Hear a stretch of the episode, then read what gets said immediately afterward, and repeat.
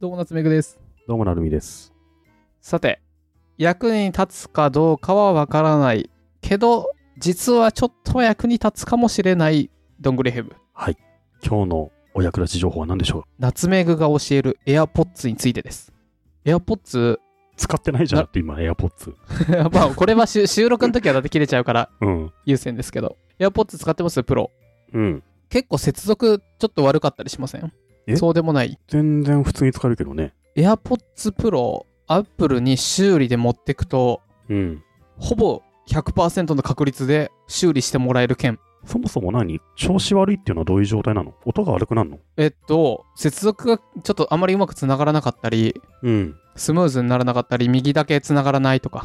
ああ、そうなんだ。うん。初期不良じゃないけど結構あるらしいですね。うーん。で、僕、その話を聞いて自分の AirPods Pro と友達の3つ持ってったんですよ。合計4つ。そしたら全部修理でした。あっあ、そうなんだ。てことはこれ、なんかもう全部結構向こうも負い目があるんだ、それに関しては。うん、全部戻で、しかも僕のなんて1年以上経ってたのに、あの、全部ただだ。新品だったのそうですね、4つ全部新品だった。へえ。じゃあなんかあるんだ。なんかある。うん。まあじゃあなんか、親と思った人は行った方がいいってことだね。変そうっにすね買い替えるよりも。うん、で、僕、右だけ繋がらないなとかちょっと思ってたんですけど、うん。あと、接続の時にちょっと調子悪いって感じですね。それがスムーズになったり、 AirPods 使ってるときさ、うん。たまにすげえ不便だなと思うのが、パソコンで AirPods を接続するでしょその時に iPhone をちょっといじるとさ、iPhone に移動しない勝手に、する、 AirPods さんが。する。いやいや、いらん、今 Mac だよって言ってんのにさ、うん。勝手に iPhone に移動しましたっていう表示が出てさ、あれがすごくストレスでさ、僕、Bluetooth 切っちゃいますね。あ、そう、の、スマホ Bluetooth の切。るのよ。だから Mac で繋いでるときは、こっちを Bluetooth 切ると、今切ってんだけど、うん切るっていうようにしなきゃいけないのが、めんどくさい地です味にね。だるいよね。でもそれ、リベルドのヒゲポンさん会で言ってましたけど、うん。まあ、そそもそもいろいろいけてないっていう前提のもと、ただそこだけは、今どっちの音を本当にその本人が聞きたいかの切り分け超むずくね、うん実装側としてはって言ってましたね。今スマホ開いてるけど、見てるだけです。なんだろうな。移動してほしいときはこっちでちょっと操作すると思うんだよな。接続の。そうなんです。その2、まだあるのいっぱいあります。うん。 AirPods で盗み聞き。はい、これは、スマホを、例えば、隣の部屋に置いておき、うん。とか1階に置いておき自分は2階にいるのに AirPods をつけてると周囲の音を聞くことができます。 何それそ面白くない ?iPhone を接続しておいて、離れた場所に iPhone を置くわけでしょまずスマホを手に持ちうん。設定からコントロールセンター行きます。そうすると下の方に聴覚というのがあります。聴覚あるあるある聴覚。これをプラスにします。で、そうするとあの右上からシュッて出すはいはい。あれのところで、コントロールセンターに聴覚出てきた。耳のマーク出てきたね。そう。で、これをやってうん。なるみさんは今そのスマホをうん。なるみさん今もしかしたらアパホテルいるんだったら隣の部屋に置いとくとなるみさんはあら不思議隣の音を聞けます、あ、この聴覚の耳のマークは、うんこの iPhone があなたの、なんだろう、マイク代わりになる音をあそうです収集するマシンになるというで。本来は補聴器のような使い方をする機能なんですがうるさいとことかでねうん。あの Bluetooth は結構離れててもいけるのではいはい。マジか。あら不思議じゃあ今度夏目さん家にマグロ食べに行って、iPhone をちょっと隅っこに置いてきて、外出たら僕は家の外から聞いてるか「らいや可能なマんだジあのヒゲだるいよね」っていう声が聞こえ 聞けるってことですねへえぜひ探偵をやりたい方はもっといい機会はありそうだけど突発的にね、合コンで席を外した時に置いとくとかどうですかそれめちゃくちゃいいトイレからねみんなで聞くんでしょうわー聞きたくねそうえそうそうそう、うん 聞きたくない あのヒゲほんと帰ってほしいあいつ だけ何あのメッシみたいなやつ泣きながらネギマ食べるわそれうーうーしょっぱいよこれ幸せになんなくないその3はい同時接続 AirPods ってうん今僕となるみさんが1つの iPhone に2つの AirPods で接続できるんですよえそうなの昔みたいにイヤフォンで気になる女の子と電車で右耳と左耳で近いなドキドキもうそんなのダメもう普通にお互い2つのペアリングできるのそうで一時的に共有っていうのができるんですよへえずっと共有だとねこっちでアスカキララとか見てた時に音声がそっちに行っちゃうんでダメなんですけ ど最悪だよねそれね一時的に共有一時的に隣の人の AirPods もできます出力できるっていう、せマジでじゃあ昔みたいに一つの有線イヤホンを二人でっていそう、ドうキドキ近いな。モノラル音声になるっていうのはない右左にしようよ、逆。こっちギターしか入ってないんだけど そうそう。ことはもうないん だない。 マジかあれはあれでよかったじゃん出た、解雇中。開口時さ解雇んです。はい。かこの、知っているとちょっと役立つかもしれない AirPods。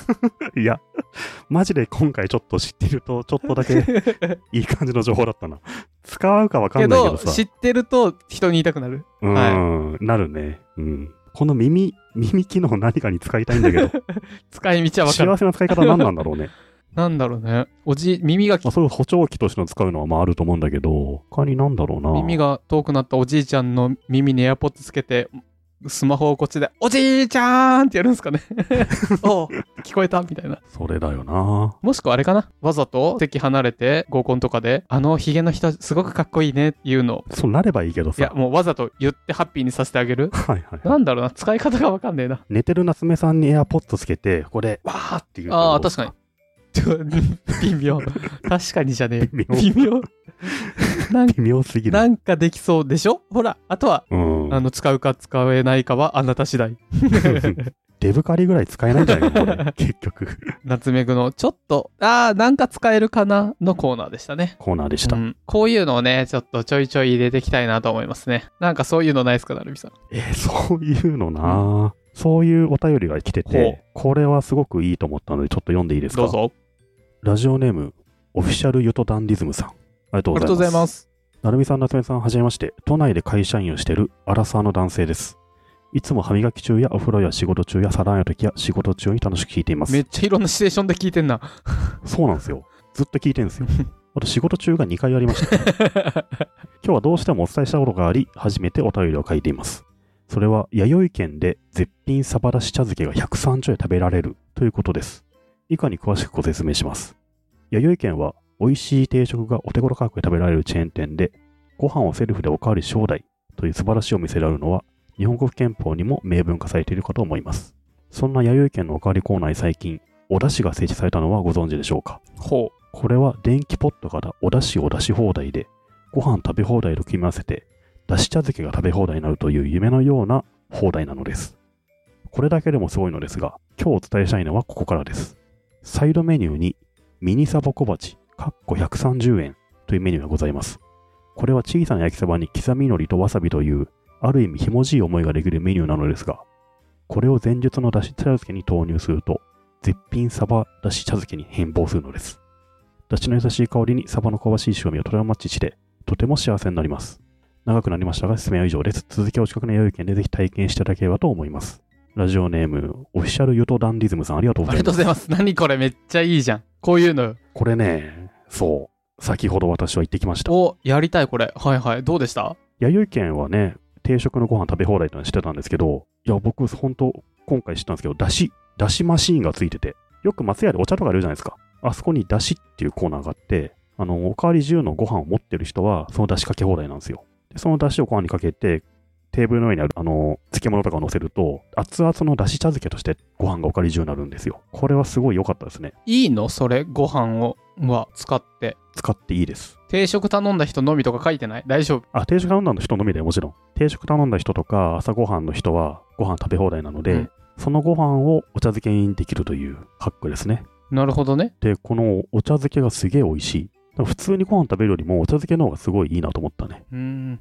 こういうの。ちなみに、弥生県、コロナがあってね、しゃもじみんなで使ったりするのはどうなのよ。で、ちょっとおかわり禁止になるかと思いきや、おかわりマシーンができたん ですね。そうそうそうそう。 今日それだった。あの、おかまこうやってよそるんじゃなくて、かき氷みたいに米が出てくる。 あーってこうやって押すと、お茶碗を持ってグイって。あの、氷出てくるやつとかでしょそうそう、み押すと、はいはい。バシャーみたいな感じはでい、米が出てきて。サイゼリアの、あの、ドリンクバーだ。そうそうそう。で、一瞬で米が満杯になって。 で、その隣に、出汁が出てくる蛇口があるのよ。うんうん。まさにそれをやってきたんだけどね。いいっすね。へいえ。いよ、やでもこれいいっす。ね。うん。じゃあ、これ僕読み違えてたんですけど、サバだし茶漬けだけを130円で食べに行くんじゃなく、じゃなく、定食食べたらプラス130円で美味しいのが食べれるよってことですね。そうだね。定食頼んだ人は、出汁茶漬けそのものはもう食べれるんですけど、うんうん食べ放題で。プラス、この小鉢のサバをやると、だし茶漬けがさらに美味しくなる。うーん。お茶漬け用サバなんですよ、これは。うまかったですね。へえ、良さそう。つうか、このオフィシャルゆとダンディズムさん、うん。この人は僕大好きですよ。なぜなら、書き方がコンクルージョンファースト。はいはいはい。あの、先に伝えて以下説明しそまうす、みたい僕なやつかこ、。メール僕大体こういう書き方するんですけど、僕こういうのを書く人好きですね。それは、弥生県で絶品サバラシャ漬け130食べられることです。以下に詳しくお勧めします、みたいな。こっから先は詳細が書いたんだなってわかるじゃないですか。わかりますね。素晴らしい。へ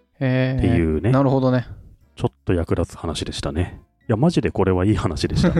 サバね。ついさっき行ってきて美味しかった。こんな感じでね、お便りでも、ちょっと明日使えるかもしれない、人に言いたくなる小話があれば、ぜひ、ハッシュはいドングレフェもしくはお便りで、ドングレフェまで送ってください。お便りお待ちしております。こういう貧乏臭いのは特に大歓迎です。